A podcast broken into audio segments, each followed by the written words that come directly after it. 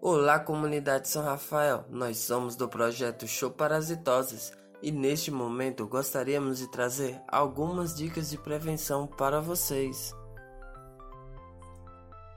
Você tem filtro de barro em casa? Você sabe como limpar? Não? Então vamos te ensinar. Antes de iniciar a limpeza do filtro, lave bem as suas mãos. Desenrosque a vela e esfregue com o lado macio de uma esponja nova, até tirar as impurezas e depois enxague com água.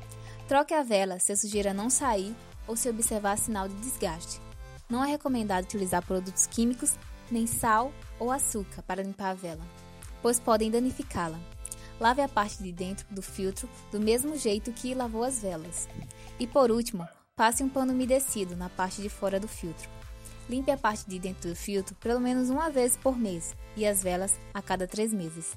Se houver muitas pessoas em sua casa, aumente a frequência da limpeza. Lembre-se, o filtro de barro é eficiente para a filtragem da água desde que esteja limpo.